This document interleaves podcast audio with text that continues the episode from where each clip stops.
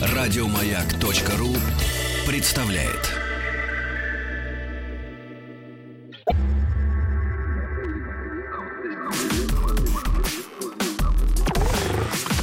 Двадцать два.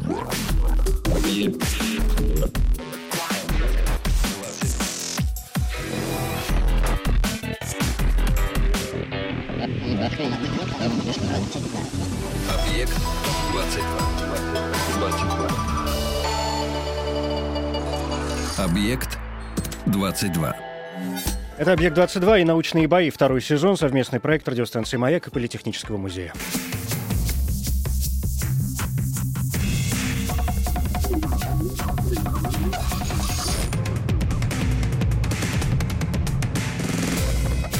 Научные бои. Ну, действительно, совместный проект э, радиостанции «Маяк» и Политехнического музея. Я Евгений Стаховский. Сегодня второй сезон и пятые бои в общей сложности 22-е бои в эфире. Научные бои — это состязание молодых ученых. Первые бои прошли летом 2013 года, и на данный момент в них приняли участие десятки молодых ученых, многие из которых впервые выступали перед широкой аудиторией, но публичное представление своей работы — только одна из задач э, проекта. Главное — донести свою мысль наиболее внятно, научиться говорить о сложном просто и вместо компьютерных презентаций использовать простейший реквизит. Второй сезон, пятые бои, и вот главные действующие лица. Это Людмила Легостаева, врач-невролог, сотрудник научного центра неврологии. Людмила, здравствуйте. Добрый вечер. И Юрий Матвеев, инженер-физик. Он представляет э, лабораторию функциональных материалов и устройств для наноэлектроники МФТИ. Все правильно, Юрий? Здравствуйте. Да, да, добрый Да. вечер. Добрый вечер. Действительно, тема сегодняшних боев, э, мы решили ее обозначить так наиболее прозрачно, как, э, как мне показалось. Решили назвать ее «осознание сознания». Что это вообще такое? И, и- и первое слово в этом словосочетании. И второе, ну, будем разбираться. У нас есть для этого почти полтора часа. Ну, как обычно. Коротко о правилах, традиционно быстро напомню. Каждому э, выступающему дается по 10 минут для рассказа о его исследовании. Из них первые 5 минут — это такое чистое сольное время, я не вмешиваюсь. На второй пятиминутке я подключаюсь уже со своими вопросами. В конце оппонент тоже будет иметь возможность задать э, коллеге какой-либо вопрос. Ключевой момент, еще раз напомню, рассказать так, попытаться, во всяком случае, чтобы это было понятно не только тем, кто и без нас погружен в тему головой. С головой, да, они и без нас все хорошо знают.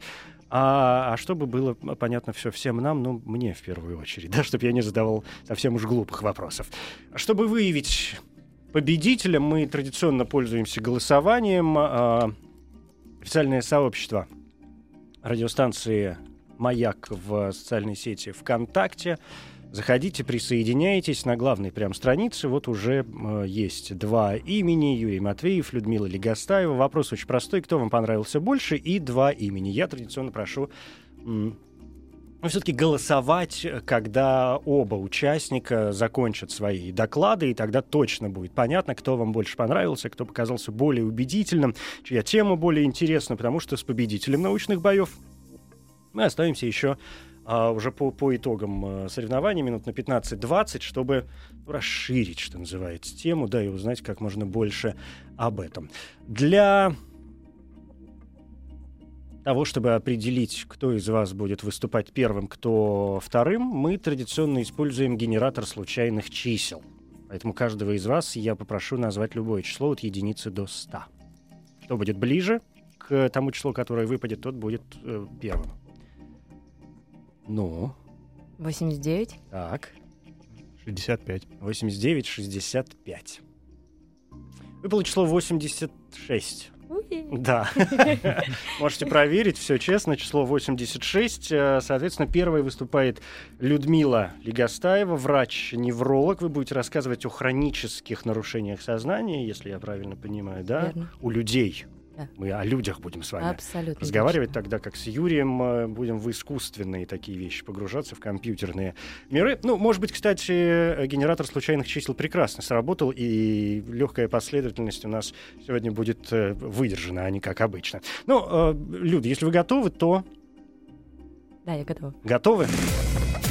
Научные Бои. Да, Мила, ваши 10 минут, пожалуйста. Итак, здравствуйте. Прежде всего я хочу сказать вот что. Как а, легко мы говорим о том, что вот человек идет по улице, он упал, а, у него закрылись глаза, он ни на что не реагирует, и мы говорим о том, что он потерял сознание. Как легко мы говорим о том, потерять сознание. Что такое сознание, как мы можем его потерять. Сколько у нас этого сознания и сколько его нужно, чтобы потерять. Так получилось, что бывают такие пациенты, которые в связи с очень тяжелыми повреждениями головного мозга, они попадают в кому. Кома длится не более месяца. Так устроен наш, наша физиология нашего головного мозга. И после того, как кома заканчивается, по идее, человек должен выйти в ясное сознание.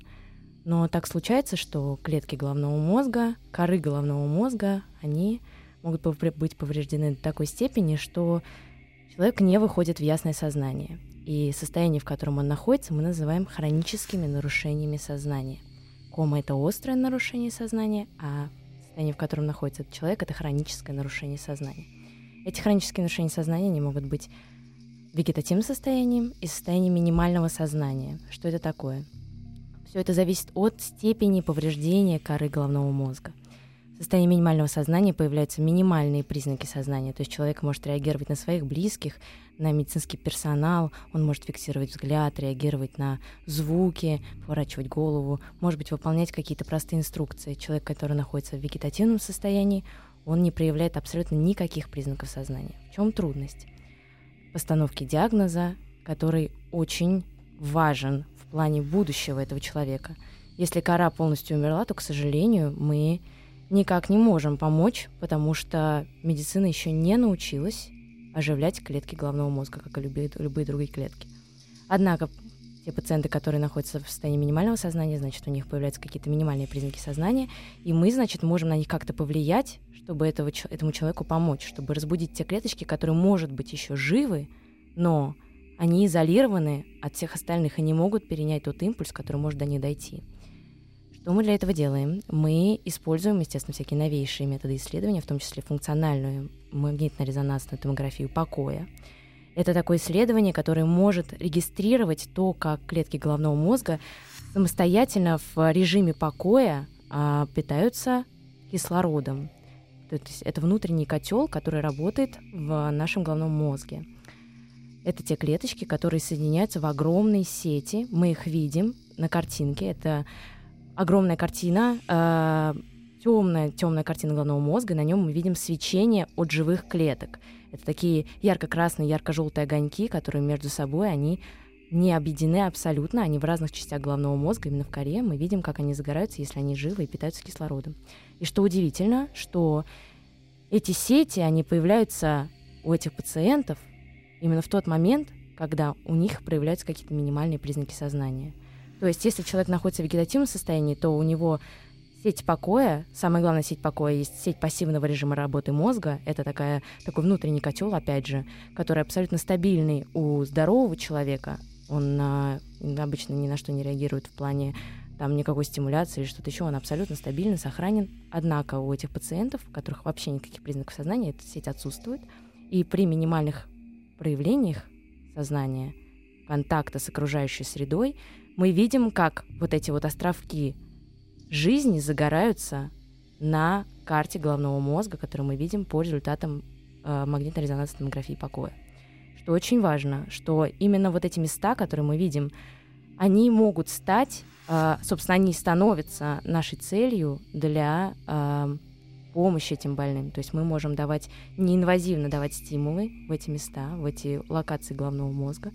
Мы используем специальные методы неинвазивной стимуляции, и мы пытаемся разбудить те клеточки, которые живы, чтобы дать им импульс, импульс жизни, и тем самым увидеть, как человек клинически может проявлять свои, скажем так, восстанавливаться, восстанавливаться после такого тяжелого повреждения головного мозга. Это удивительно. Мне кажется, что наши клеточки способны воспринимать такие импульсы электрические. Все? Да. Ну, есть еще 10 секунд. Еще 10 секунд. Да. Но можем не тянуть, я могу начать задавать какие-то вопросы. Давайте, да, давайте, хорошо. это прекрасно. А, Мила, скажите мне, пожалуйста, я, во-первых, вот что думаю по всему этому поводу. Вы врач-невролог, и понятно, Да. что э, неврологи вообще смотрят на организм человека несколько иным путем, чем, скажем, э, скажем, психиатры, чем, скажем, психологи. Но э, для того, чтобы мы не запутались в понятиях, здесь, мне кажется, важным будет отметить, что сознание как, э, как, как явление, да, как изучаемый процесс, а, очень близок к психиатрии и психологии, да, которая дает свое, наверное, какое-то видение для определения самого этого м, понятия. Вы могли бы дать какое-то, может быть, не совсем четкое, но такое очень краткое определение сознания с точки зрения неврологии? Сознание — это, безус- это бодрствование человека в сочетании с осознаванием себя и окружающей се- среды. Это субъективность. Это субъективность и объективность одновременно. То, как человек может воспринимать окружающую среду, воспринимать информацию извне, обрабатывать ее, выискивать полезную информацию и использовать ее далее. То есть это реакция на вызовы внешней среды, обраб- на информацию, поступающую это использование нашего опыта, по сути. и переживание этой информации, использование этой информации для э, ну, в ходе своей жизнедеятельности, да. Здесь есть два вопроса из того, что вы сказали, которые тоже, мне кажется, очень важными. Во-первых, вы стали говорить про нарушения, а, и когда вот человек потерял сознание, в обморок хлопнулся, Да-да-да. попросту скажем, Абсолютно да, точно. барышня чувствительная, бац, и на матрац, и все. Бац и на матрац. Да. И... И так вот, а что с нарушениями? Если я правильно понимаю, вот эти нарушения сознания могут ведь быть вызваны, как скажем, внешними причинами. Ну, человек, не дай бог, может удариться головой, например, да, и потерять сознание. Но могут быть вызваны и какими-то внутренними причинами, да, то есть это сознание, потеря, например, сознания, утрата сознания, кратковременная, а, может быть вызвана и какими-то процессами происходит внутри организма человека или нет? Да, конечно, безусловно. Тяжелый инсульт, например, а, тяжелая гипоксия головного мозга, то есть остановка сердца. Ам, ну, та же травма, но это внешняя, внешняя причина. Ам, отравление, мгм. даже, вы знаете, у пациентов, которые болеют диабетом, диабетическая Да. кома, это кома в результате того, что снижается черед. А насколько в этом смысле наше сознание защищено от э, себя самого? Я же не могу заставить себя потерять сознание. Ну, конечно, не можете, потому что Ну да.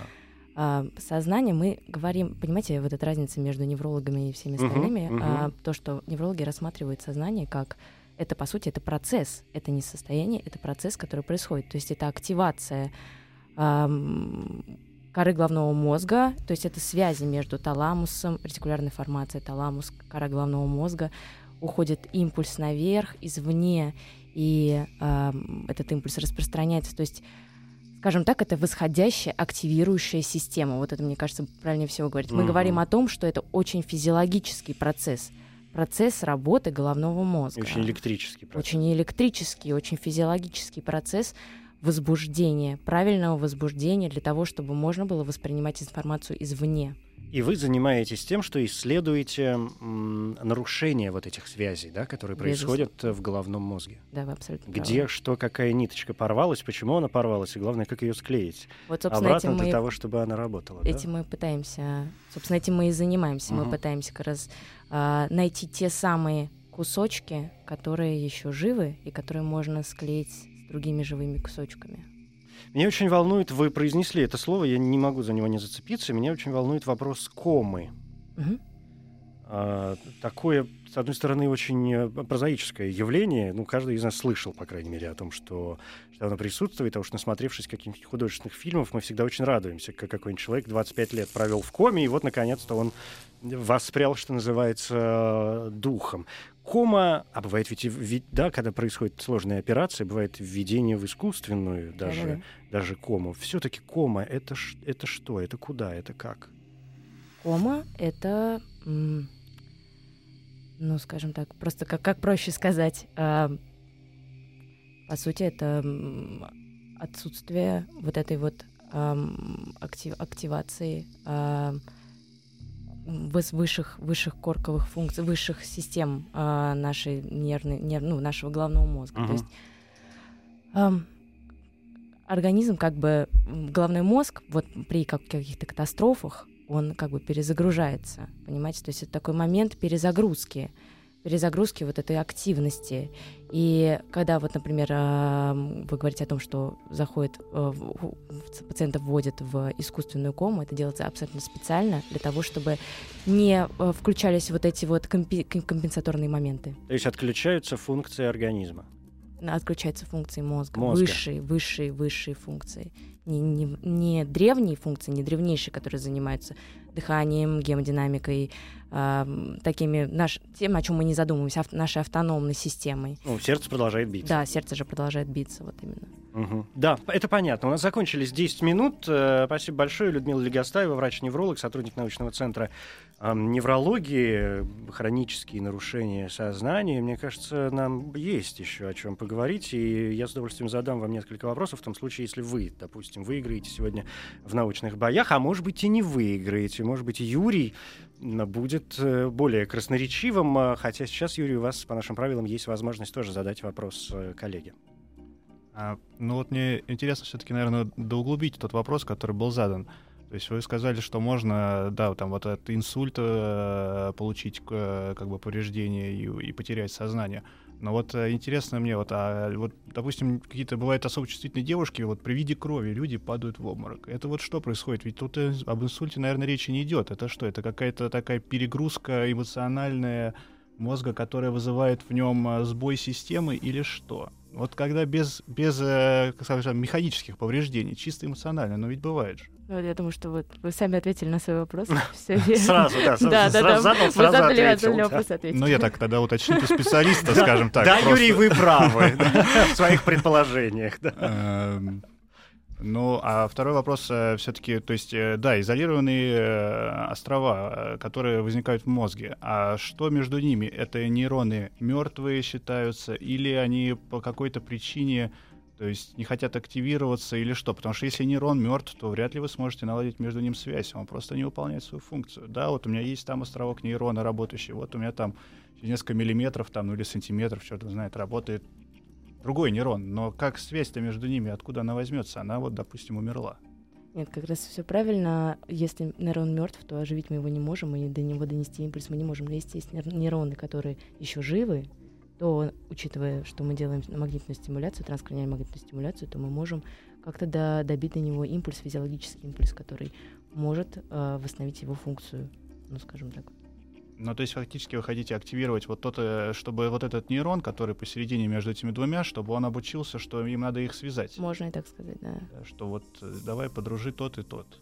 Безусловно. Ну, наверное, тогда вот эти два вопроса, которые меня которые меня так волновали за время этой презентации. За первые, за эти 10 минут да, да. Э, Людмилиного выступления. Ну, я надеюсь, что вы удовлетворены в какой-то мере да, и степени.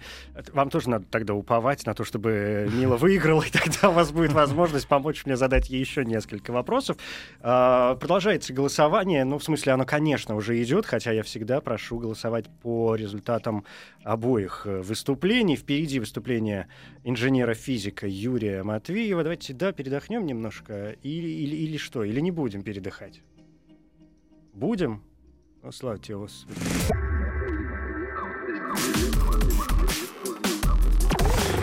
Объект 22.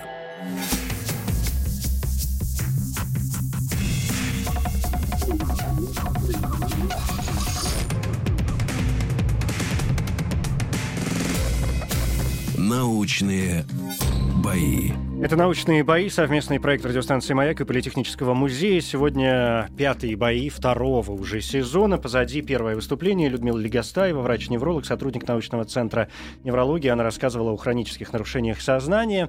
Э, второй участник научных боев, напомню, Юрий Матвеев, инженер-физик. Он старший научный сотрудник лаборатории функциональных материалов и устройств для наноэлектроники МФТИ. Ну и, судя по всему, речь пойдет о сознании, но несколько другого толка. И я не исключаю, что мы от людей переместимся в какие-то это высокие технологии. А, ну да, да, а, конечно. Да, ну если я предлагаю не тянуть, напоминаю, что голосование работает в официальном сообществе радиостанции «Маяк», заходите, там два имени, ну а про голосование э, с помощью СМС я расскажу после э, выступления Юрия. Если вы готовы, можем начинать. Готовы? Да. Научные бои. Да, пожалуйста, ваши 10 минут. А, добрый вечер. Ну, я для, постараюсь ответить, наверное, рассказать ответ на такой вопрос. Почему же у нас до сих пор нет такого толкового искусственного интеллекта, несмотря на то, что наши современные компьютеры, они настолько мощны, они все из себя нанотехнологичные, они очень хорошо ищут базах данных, а, они очень хорошо считают видео, аудио, но тем не менее а, никакого как бы когнитивного функционала до сих пор продемонстрировано не было. И в качестве ответа на этот вопрос я могу проиллюстрировать его таким экспериментом, который был поставлен, э, осуществлен компанией IBM три года назад на своем суперкомпьютере IBM э, Blue Gene Sequoia. Они запустили нейронную сеть по сложности, сопоставимую с сетью человеческого мозга. И несмотря на то, что это, значит, э, был в 2012, в 2012 году, это был самый мощный суперкомпьютер на Земле, он работал примерно в полторы тысячи раз, вот эта нейронная сеть работала примерно в полторы тысячи раз медленнее, чем человеческий мозг. Ну и, в принципе, наверное, это и есть тот ответ на этот вопрос, почему же нет никакого искусственного э, сознания, искусственного интеллекта. Дело в том, что мы в нашей черепной коробке держим настолько мощный компьютер, который э, вот в тысячу раз мощнее, каждый из нас держит компьютер в тысячу раз мощнее, чем самый мощный суперкомпьютер, существующий на сегодняшний день. Ну и как бы сразу становится вопрос, а почему? Дело в том, что в мозге нет ничего нанотехнологичного, там нет никакого маленького, там нет никаких высоких частот. Частота мозга порядка около 40 Гц, вот так если переложить на компьютерный язык, тактовая частота. А наши компьютеры они 3-4 ГГц сейчас работают, ну, в миллионы раз быстрее. Почему? Ответ заключается в том, что мозг э, наш, вообще вся нервная система, они совершенно по-другому работают. Как известно, они э, сам, на простейшем уровне это как бы нейроны, объединенные в такую гигантскую сеть, но дело в том, что каждый нейрон а, в нашем мозге, он связан не меньше, там, ну, обычно он связан с тысячу, десятью тысячами других нейронов. То есть, когда он срабатывает, он вовлекает в работу 10 тысяч, там, до 10 тысяч своих последователей, которые, каждый из них снова вовлекает другие 10 тысяч. И таким образом информация как бы процессируется не последовательно, как в наших э, компьютерах вот обычных, которые мы с вами пользуем, которые, в принципе, по-прежнему это вот этот конечный автомат э, Тьюринга, да, он читает одну команду, исполнил, читает следующую, исполнил, читает следующую. Нет, наш мозг процессирует информацию сразу параллельно э, в страшные миллиарды потоков. И где-то вот э, внутри этой сложности и рождается, видимо, наше сознание, то есть то восприятие нас, э, то есть настолько мощная вычислительная система, которая совершенно не в состоянии на данный момент человечество воспроизвести, что мы даже не можем и понять, а где, как она работает, она очень сложна. И Конечно, это как бы несколько обидно, очень завидно, и люди хотят пытаться научиться от мозга, они хотят попытаться это воспроизвести. И, как я вам сказал, а, допустим, э, то, что сейчас э, очень распространено, это вот программные нейронные сети, они совершенно неэффективны. Вот я вам привел этот пример с IBM Blue Gene. А, соответственно, почему? Потому что совершенно другая архитектура. Становится вопрос, а можем ли мы тогда, наверное, попытаться сделать изначально уже как бы вот какой-то процессор, который будет архитектурой воспроизводить а, вот наш мозг? И ответ на этот вопрос, к сожалению, пока что еще нет. А, нет почему? Потому что мозг, он а, очень сложен в том плане еще и в количестве элементов. То есть, допустим, в нашем мозге содержится порядка 10 в 12 нейронов, и, соответственно, каждый из них обладает порядка тысячи синапсов. Это уже получается 10 в 16. Предельный э, техпроцесс, который сейчас существует, вот самые такие сложные чипы, это ну, около миллиарда транзисторов, то есть по-прежнему в миллиарды раз меньше — мы не можем создать столь сложную сеть. Да, мы можем, конечно, как бы натыкать очень много, взять этих процессоров, как и было сделано в IBM Blue Gene. Их там тоже были миллиарды, миллионы этих, но по-прежнему работало плохо. В чем дело? А дело в том, что наш мозг не только обрабатывает процесс э, информации параллельно, но он еще и адаптивен. Он крайне адаптивен. То есть э, компьютер, он когда один раз был создан, он так всегда и будет работать. Вот транзистор, когда его изготовили на фабрике, он всю оставшуюся жизнь будет работать как транзистор. А наш мозг, он уникален тем, что вот эти соединения между нейронами, которые называются синапсы, да, то есть э, нейрон выстреливает выходной сигнал по аксону, который э, соединяется с дендритами других э, нейронов через некие синапсы. Эти синапсы, они каждый раз, когда передают информацию, они ее слегка видоизменяют. А, то есть они, они обладают так называемыми весами. И эти веса, они не просто не, не постоянные, они подстраиваются. То есть каждый раз, когда этот синапс сработал, то есть вот эти два нейрона сработали, это был положительный процесс вычисления информации, этот как бы связь между этими двумя нейронами, она усиливается. То есть этот синапс, он запоминает, что вот сейчас мне было работать хорошо. И таким образом наш мозг в процессе работы, он как бы сам учится работать еще лучше. Еще лучше, еще лучше, еще лучше. Он строит э, наиболее оптимальную э, систему для процессирования конкретного такого типа информации. сожалению, вот такое сделать с современной технологией микроэлектронной просто практически невозможно, потому что даже простейшая, как бы, простейший синапс, созданный с помощью современных элементов, он занимает десятки транзисторов. Вот. И тут мы упираемся в то, что это как бы сделать совершенно невозможно. Но недавно были открыты, реоткрыты так называемые мемристоры, такие интересные элементы, которые называются, они сокращение от memory resistance, то есть элементы, которые помнят свою, свое сопротивление. И это именно то, что умеет делать синапс. Более того, эти мемристоры, они могут быть очень маленькие, они могут быть, э, ну, вплоть до того, вот в МФТИ мы делаем там 40 на 40 на 40 нанометров. Это очень мало, это гораздо меньше даже, чем самые современные транзисторы. И они могут быть расположены не только на плоскости, но они могут быть э, построены в такой вот ряд, э, друг на друга складированы большим количеством. Они могут быть очень маленькие, они могут быть соединены в такие сети, называются кроссбары, когда на пересечении двух параллельных сеток э, расположен синапс. Таким образом мы можем строить трехмерные э, вот эти матрицы этих синапсов, и мы э, начинаем получать даже вот просто геометрически немного функционал мозга. Трехмерные сети синапсов, которые изменяют вот этих электронных синапсов, которые изменяют свое состояние в процессе работы, подстраиваясь и учась э, процессировать информацию оптимально. Которые похожи уже на что-то человеческое. Да, у нас да. закончились уже 5 да, минут, да. практически 6. Я все думал, куда я могу вклиниться. Ну, понятно, чтобы не обрывать на половине а, слова. Но у меня первый вопрос, он в продолжении, собственно, будет того, о чем вы рассказывали последние 30 э, секунд. Правда, мемристеры, вы сказали? Мемристеры, да. Мем... А вы сказали, что вы их делаете. А можно как-то узнать, а как вы их делаете? Ну, то есть, что значит мы делаем? А, ну, не существуют установки по росту. Это такие тонкопленочные слои, то есть это просто три слоя. Вообще это представляет собой конденсатор такой, два слоя металла, между которыми изолятор. Это такой простой, простейший конденсатор, который путем неких внешних воздействий его заставляют изменять свое сопротивление, и именно вот мы специально подбираем так, чтобы это вот эти изменения сопротивления были очень похожи на функциональный Симс. Мы демонстрируем там долговременную потенциацию, депрессию, это термины знакомые нейрофизиологам, а мы их вот демонстрируем похожие характеристики наших синапсов. Но вот это просто такой простейший, это в принципе элемент микроэлектронной промышленности, как бы трехслойный конденсатор, довольно распространены uh-huh.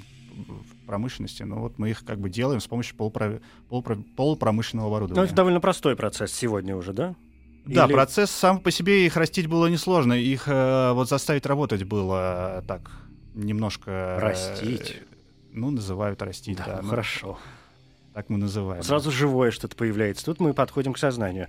Я, м- честно вам скажу, у меня есть к вам вопрос. Я уж не знаю, насколько он к вам. У меня ощущение, что он может быть к Миле как раз больше. Mm но, тем не менее, я рискну его задать. Смотрите, когда мы говорим, поскольку вы занимаетесь да, ну, физическими да, материями, инженерией и так далее, и компьютерными делами, а, а когда мы сталкиваемся с а, подобными материями, и вы произнесли это точно так же, да, мы, мы употребляем словосочетание «искусственный интеллект». Но, насколько я понимаю, интеллект и сознание — это несколько разные вещи несколько разные вообще э, процессы. Интеллект может быть уже некоторый продукт сознания, продолжение. И когда мы говорим об искусственном интеллекте, мы все время, мне сейчас так философствовать начну, наверное, не вовремя, мы все время пытаемся выжать из э, куска железа, научить его решать какие-то сверхзадачи.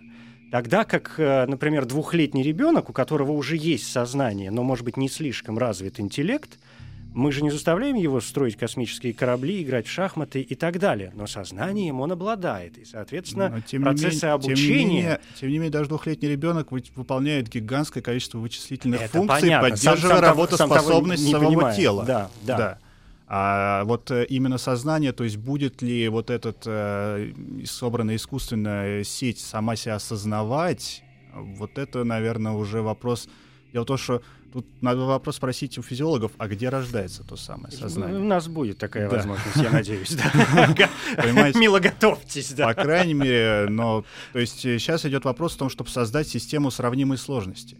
Понимаете, мы даже не можем создать систему сравнимой сложности, к сожалению. И уж как, как говорить о том, будет ли она себя осознавать. Но это значит, что вы говорите не о сознании, а именно о, о функциях, об интеллекте, но о выполнении некоторых В конечном процессов. итоге э, где-то же в мозге мозг состоит из э, нейронов соединенных синусов. Сейчас, наверное, люди верующие меня ненавидят, но мы в конечном итоге составляющие из этих двух. И где-то там внутри рождается сознание.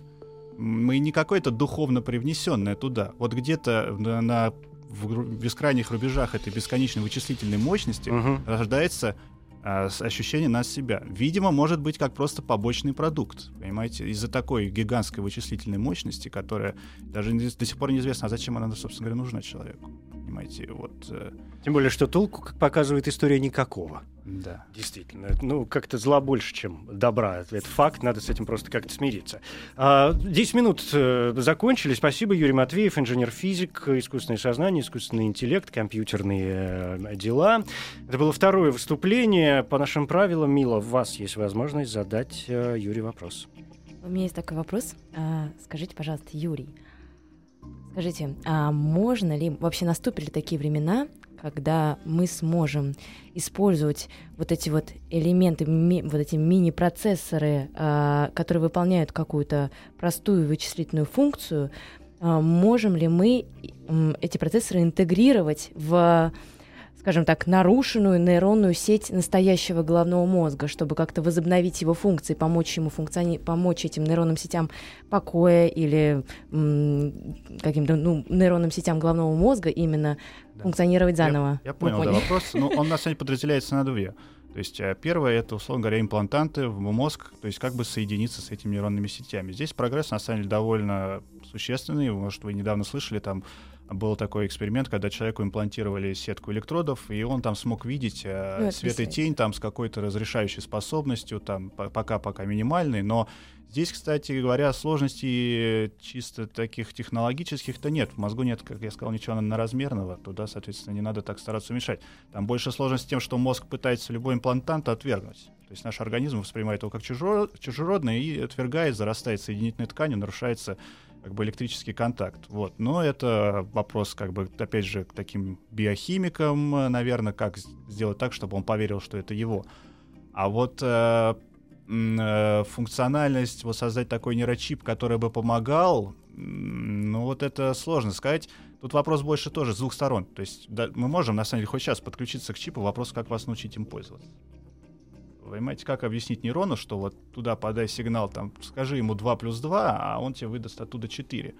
Вот э, это же с двух сторон должна быть задача. И наш мозг должен воспринять вот этого внешнего помощника.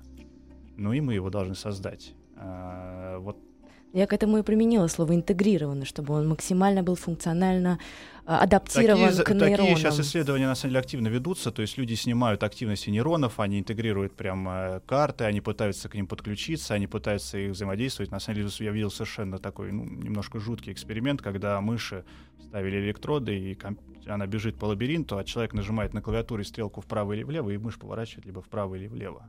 Понимаете? То есть- Это прекрасно. Я правильно понимаю, что вы вообще говорили сейчас о Джонни Мнемонике, чтобы мы могли в ухо вставить рыбку транслейтера, и она там сама все делала уже? Ну, в конечном Ну, в смысле, да, увеличивала, мечта например, такая, наши- мечта такая, Да, да. это понятно. Спасибо большое. Э, Юрий Матвеев, инженер-физик. Это второе было выступление в сегодняшних э, научных боях. Теперь это можно голосовать с чистой совестью.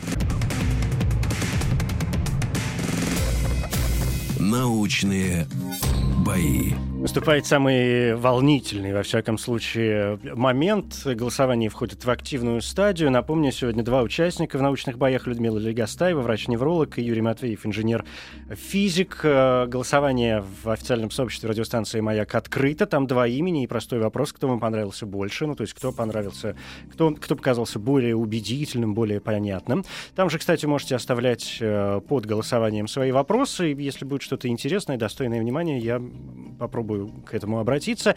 И голосование по СМС, конечно, у нас работает. 5533, короткий номер. А, Людмила Легостаева выступала первым, поэтому если ее выступление вам понравилось больше, присылайте на короткий номер 5533, короткий символ М.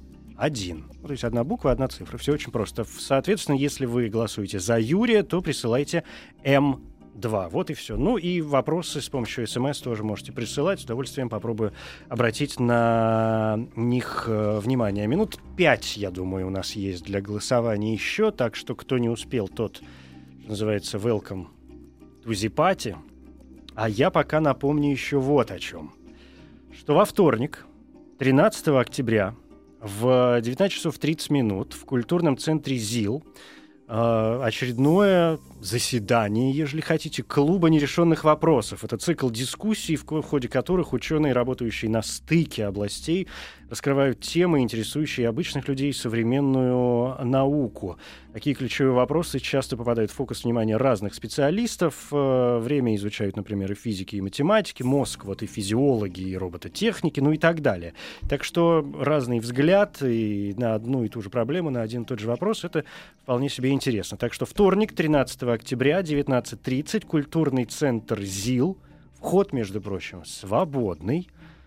А по секрету, насколько я понимаю, и Людмила, и Юрий там будут присутствовать, да? Да. Да. Да. Ну, так что есть возможности, что называется, воочию. Ну, голосуем пока, голосуем. Научные бои. Продолжается голосование. Людмила Легостаева, врач-невролог, и Юрий Матвеев, инженер-физик. Говорим, тема сегодняшних научных боев у нас осознание осознание. Подошли с двух таких э, сторон. Мила рассказывала о хронических нарушениях сознания, но мне кажется, к этому есть что добавить.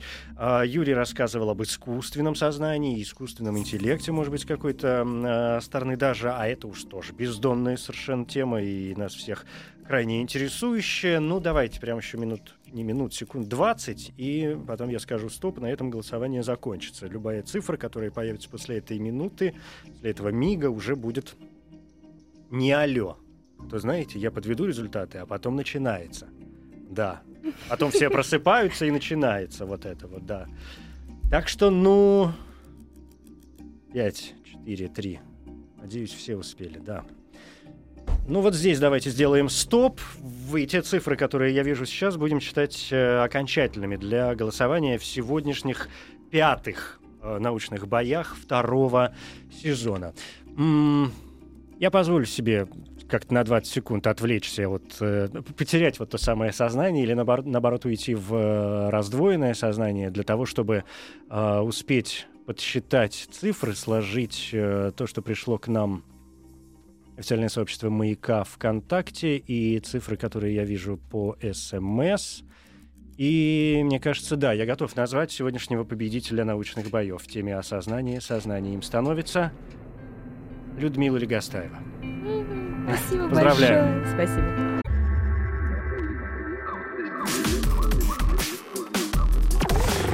Объект 22. Научные бои.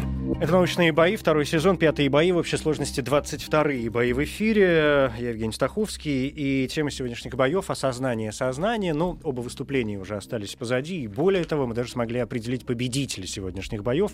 Им стала Людмила Лигостаева, врач-невролог, сотрудник научного центра неврологии. Мил, ну, во-первых, я вас поздравляю. Большое спасибо. Да, вы так вошли в, в наш зал почета научных э, боев. Юрий, Понятно, я не буду вас спрашивать, насколько вам кажется, заслуженная ли э, эта победа. Но мне кажется, абсолютно. Не, да, да, то есть это было да. очень интересное а, выступление. Но с вашей точки зрения, вот что мне интересно. А, есть ведь наверняка какие-то области, скажем, а, которые находятся в ведении, как, вам, ка- как нам всем кажется, милы, которые м, для вас совершенно закрыты которые вам, как тоже ученому, да, но занимающимся совершенно отдельными вещами, кажется, может быть, непонятными, вот теми самыми белыми пятнами, да, о которых мы тоже вскользь сегодня говорили. Есть что-то такое? Ну, конечно, наверное, тот вопрос, на который вы мне-то задали, и э, под конец я тоже как-то на него пытался ответить, но действительно вопрос, где э, во всей этой безумной сложности получается, получаемся мы. Как по- то есть даже не как проявляется, а как появляется. Появляется, сознание. да, то есть, э, ну, вот так, условно говоря, на, на пальцах можно представить себе, как работает, да, там мозг, э, какие-то общие модели, но они совершенно не ведут к тому, что вот есть человек, он себя осознает, вот э, он развивается как-то во времени, вот, знаете, вот когда, то есть я понимаю, как мозг там может сложить 2 плюс 2, допустим, с трудом, но как из этого получаюсь я со своим там характером, или там вот Людмила, или вы, Мгм. Ну, для меня совершенно, вот, по-моему, тут какое-то действительно... Я, конечно, понимаю, откуда берутся всякие божественные теории, потому что зазор какой-то совершенно колоссальный. Огромный. Да, Мила, есть что сказать по этому поводу? Ну, Это совершенно удивительно вообще теория сознания. А, Я думаю, что и Юрий, и я. Вы знаете, это такое удивительное состояние, когда ты ищешь ответ на вопрос, который по сути, мучает человека с момента его ну, скажем так, Мгм. его возникновения. С возникновения его сознания С как раз, возникновения да. его сознания, точно. И очень много теорий. Теорий совершенно огромное количество. Почему, где рождается сознание, как оно, что это. Но, опять же, как сказал Юрий, это всего лишь модели, это всего лишь а, какие-то предположения, теории, ну, скажем так, догадки того, что есть на самом деле. И я не уверена, что мы, может быть, когда-нибудь и узнаем, что это. Ну, может быть, и узнаем, что тут зарекаться-то. Может быть. Не знаю, Да. такой интересный вопрос. быть. Может ли человек познать самого себя?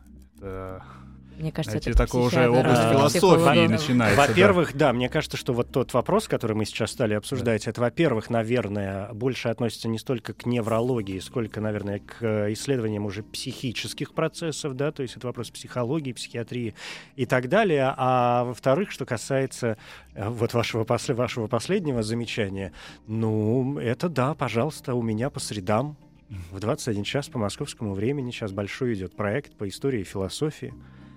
Welcome. Д- д- пожа- Я думаю, что, может быть, вы Ну, тоже знаю, для себя вы что-нибудь говорите, там Вы откроете, говорите, да. конечно, про философию, но вот Да. интересно, а с точки зрения действительно нейрофизиологии, вот это что? Понимаете? Ну, я понимаю, можно сказать, что мы это слепок э, вот состояния синапсов на данный момент. Вот где-то вот э, всех этих синапсов, которые вот так именно сконфигурировались, лежим мы. Но, честно говоря, это не приводит э, меня к выводу о том, что я сам себя осознаю. Я могу понять, как я из- изображение, допустим, распознаю. Ну, можно понять, да, там вот он процессируется, домножается, как-то там конвертируется. Вот этот нейрон выстреливает другой нейрон, там вот допустим, нашли нейроны, сейчас их называют нейроны Дженнифер Энистон, такое интересное название, вот.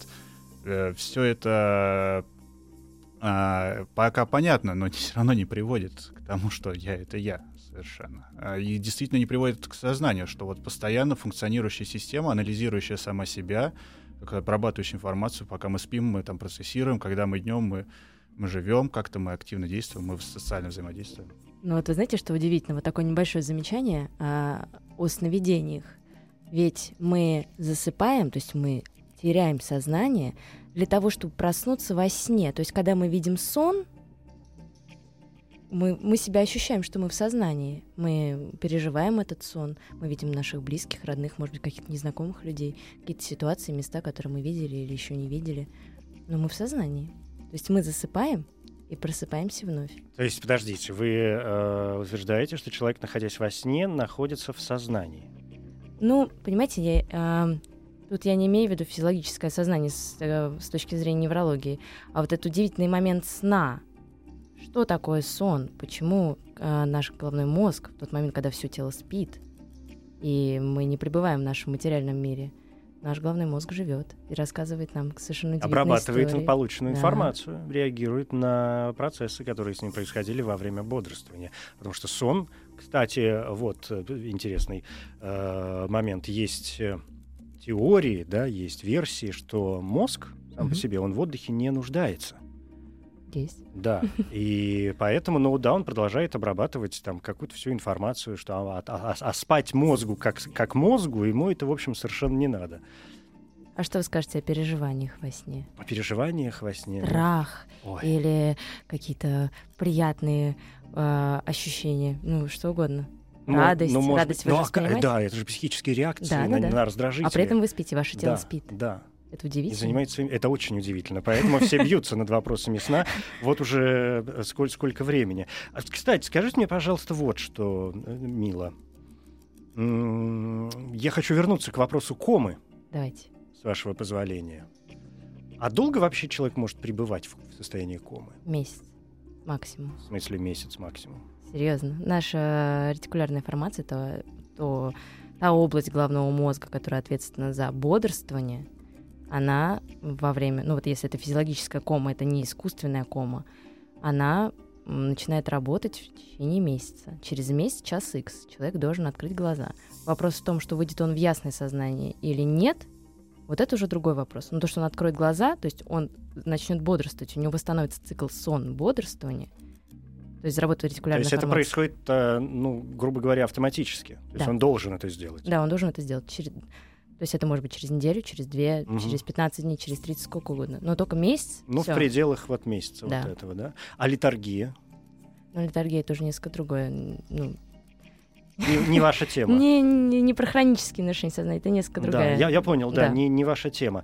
Вы, мне кажется, вскользь произнесли такое словосочетание, которое, мне кажется, мы не очень обсудили, но я, честно говоря, не очень понимаю, что Давайте. это такое, поэтому, может быть, вы мне объясните. Я про-. А, нейронные сети покоя. Покоя, да. Да, правильно я да, услышал? да, да, да, да. А, очень интересно, когда начали исследовать головной мозг именно его функциональную составляющую. То есть как получается, что человек, а, он ложится на такую специальную кушетку и залезает в томограф. Ну вот его завозят в томограф, и томограф смотрит именно функциональную э, магнитно-резонансную томографию, она смотрит то, как а, клетки головного мозга, как я уже говорила, как они питаются кислородом. И а, классически это делают а, с парадигмами. Парадигма это задание. То есть, условно, человек должен а, поднять руку, подвигать, э, подвигать пальцами, а, услышать, например, текст, то есть воспринять какой-то текст или посмотреть на какую-то картинку. И, соответственно, мы видим, как та или иная область коры головного мозга, она загорается на, во время нашего исследования. Но компьютер, он а, различает получаемый сигнал, то есть а, в момент времени. То есть в какой-то момент я, например, говорю с вами, а в какой-то момент я замолчала. И в этот момент мы видим активацию или отсутствие активации коры головного мозга. И один очень интересный ученый а, решил посмотреть повнимательнее на вот эту вот базовую линию, базовую, ну, когда я, например, я молчу, вот эту тишину он решил посмотреть. И решил он посмотреть ее не в каком-то большом разрешении, а в очень-очень маленьком. И он увидел, что эта базовая линия, она тоже активируется с определенной частотой. И это он назвал, ну, собственно, это э, классически начал называться нейронными сетями покоя. Именно те сети, которые, они автономно работают в коре головного мозга, эм, не прибег... то есть они работают то- тогда, когда не возникает никакой другой активности специальной. И есть одна самая важная сеть, которая работает всегда. Это сеть пассивного режима работы мозга. Что это? Это нейронная сеть, Мгм. ам, нейроны, которые удалены друг от друга анатомически, они находятся в лобных долях, в теменных долях и в, а, ну, в затылочных долях. И мы видим, как они, ну это такой, знаете, вы видите такую картинку такой звездочки, и эта звезда, она загорается, и она а, нерушимая. Это очень, это удивительно, то, что у каждого человека она есть. И то, что у человека без Нерушимая звезда? да, нерушимая звезда во тьме. Да. И да, я, кстати, может быть, э, комментарий такой. Дело в том, что действительно такие вещи замечались даже на микроуровне. Вот когда вы спрашивали про импланты головного мозга, и действительно вот э, людям вставляют, ну не людям, по- людям пока не вставляют, конечно, Мышкам. мышкам вставляют. Хотя бывают эксперименты на открытом мозге там, но это очень этически тяжело. В основном мышкам. И, да, вот было, и люди и замечали в этих мышках, что действительно э, через какое-то время нейроны начинают сами с собой зачем-то общаться. И даже вот в этом нарушенном мозге через какое-то время этот функционал восстанавливается. То есть вот эти разорванные в процессе имплантации, просто механически разорванные нейроны, они в конечном итоге учатся и действительно с какой-то частотой зачем-то они с друг другом как бы, типа, ты меня слышишь, я тебя слышу, ты меня слышишь, я тебя слышу. В этом есть какой-то смысл, потому что бесконечно мы, и я там в рамках своих э, программ, бесконечно м, периодически поднимаем тему, и как-то она тут у нас идет иногда красной нитью даже, о том, что а, мозг пытается максимально упростить себе работу. Основная задача мозга для себя самого сделать как можно меньше, на всякий случай, найти самый легкий а, путь, чтобы не перегружаться, да, вот, ну, так он устроен, как выясняется, да, чем дальше, тем, тем больше. И поэтому вот это вот перестукивание, перемахивание, да, разных точечек в разных, м, в, раз- в в разных, как это называется, углах мозга, ежели во у него, да, угла. во главе угла там что-то стоит, и, и все, он упрощает, это тоже упрощение задачи. Он видит то, что ему нужно увидеть. У него есть вот эти там три, образно выражаясь, маркера, на которые он заточен. Зачем ему усложнять этот процесс? а она не усложняет. Вот, вот, я о чем говорю, это такой риторический был вопрос. Да, да, зачем ему усложнять этот процесс, если у него и так Возможно, всё он хорошо. проверяет, что пока еще все в порядке. Именно так. Это проверка, как и в состоянии сна. Да? Мы как-то вспоминали здесь э, мою любимую висцеральную теорию сна. Вы знакомы с ней, Мила?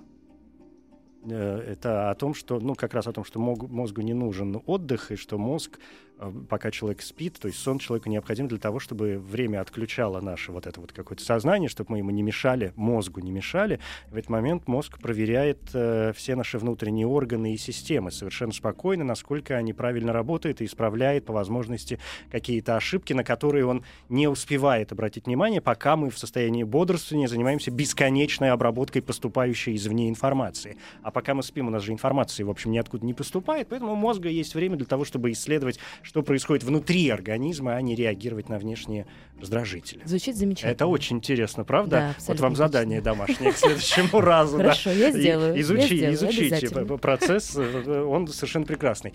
Э, Друзья мои любезные, спасибо вам большое. Я, э, Юра, вам большое спасибо. Надеюсь на следующую встречу, успехов вам в Пожалуйста. вашей работе и открытий вам новых. Людмила, вас я поздравляю с Спасибо победой в большое. научных э, м, боях. Меня, конечно, есть масса к вам вопросов еще, но поэтому б- будет повод, что называется, встретиться. Я хочу поблагодарить всех, кто проголосовал. Сегодня было прям существенно больше э, голосов, присланных по СМС. А я хочу, я хочу это воспринимать не только как голос, не только как участие в программе, но и как поддержку и одобрение нашего вот этого проекта. Так что, друзья, спасибо вам э, большое. Ну а пятые научные бои второго сезона можно объявить законченными. Спасибо. Спасибо, Спасибо. большое. До свидания. Научные бои. Еще больше подкастов на радиомаяк.ру.